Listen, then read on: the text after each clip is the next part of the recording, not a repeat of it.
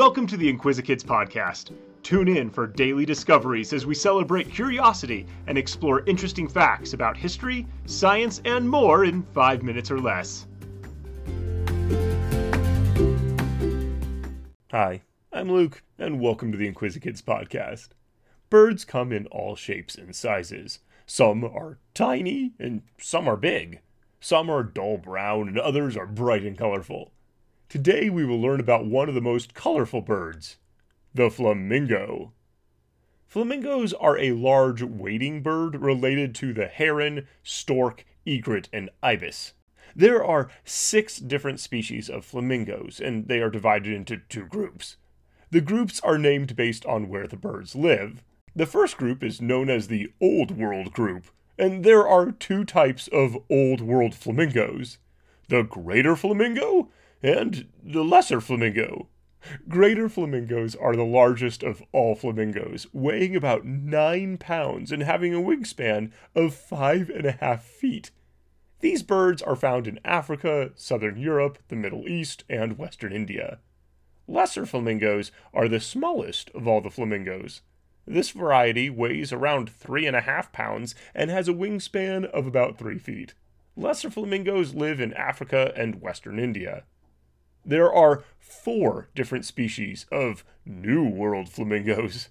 The largest of the New World group, the American flamingo, inhabits southern Florida, the Caribbean islands, the Galapagos, and South America, from Colombia to Venezuela. The Andean flamingo can be found in the South American countries of Peru, Bolivia, Chile, and Argentina. The habitat of the Chilean flamingo is much the same as the Andean, with the addition of Argentina, Ecuador, and Brazil. The last type, the James flamingo, lives in Peru, Bolivia, Chile, and Argentina. Flamingos are characterized by their brightly colored feathers and long, skinny legs. Most breeds have orange or pink legs, but the Andean have bright yellow legs. The Chilean flamingos have a red ring about midway down the leg. It looks like this is where the bird's knees are. Interestingly, their knees are actually at the very top of their legs, hidden under their feathers.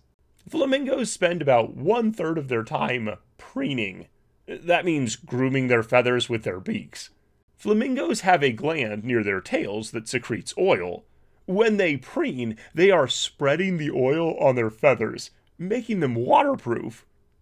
Flamingos make their homes in tropical climates around warm water in estuaries, lagoons, wetlands, and shallow lakes. Their long necks allow them to hunt for food in water that might be too deep for other birds. They churn up the muddy bottoms with their three toed feet. This makes it easier to catch their food. Flamingos eat plant seeds, algae, tiny fish, shrimp, and other invertebrates. They catch their food with their heads upside down, in the water. When a flamingo eats, it first puts its head in the water and gets a big mouthful. Then it loosely closes its beak, shakes its head side to side, and uses its tongue to force the water out the sides. This leaves the food in its mouth to be eaten. I'm not sure if that is good manners. The bright colors of the flamingo's feathers are the result of its diet. The algae, bacteria, and shrimp they eat all contain pigments called carotenoid. Let's look that up. The algae, bacteria, and shrimp they eat all contain pigment. The algae, the algae, the algae, bacteria, and shrimp they eat all contain pigments called carotenoids. The more carotenoids the birds eat, the pinker their feathers become. The color is not permanent.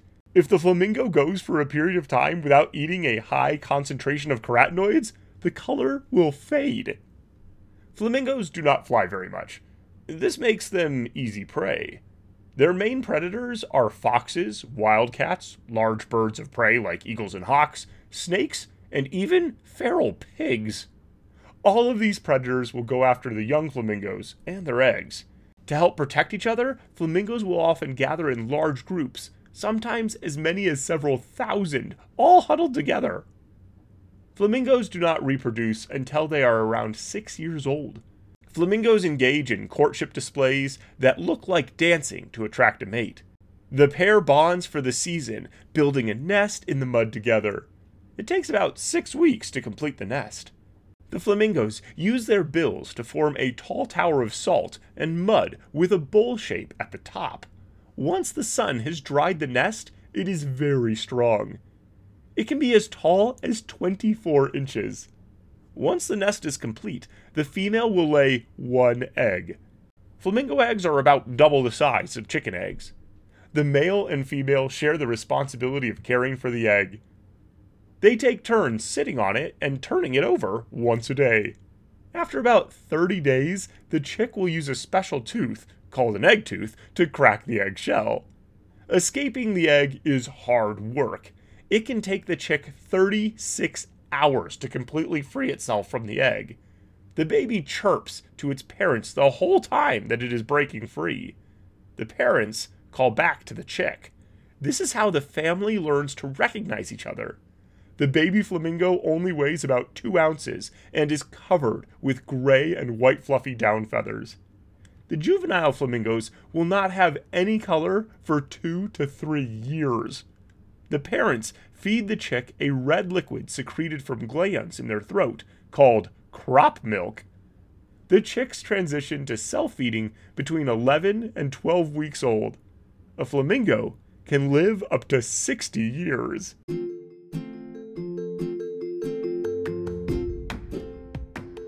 Thanks for tuning in to the Inquisikids podcast. If you want to see the sources we used for this episode or send us some listener mail, you can find links in the episode description.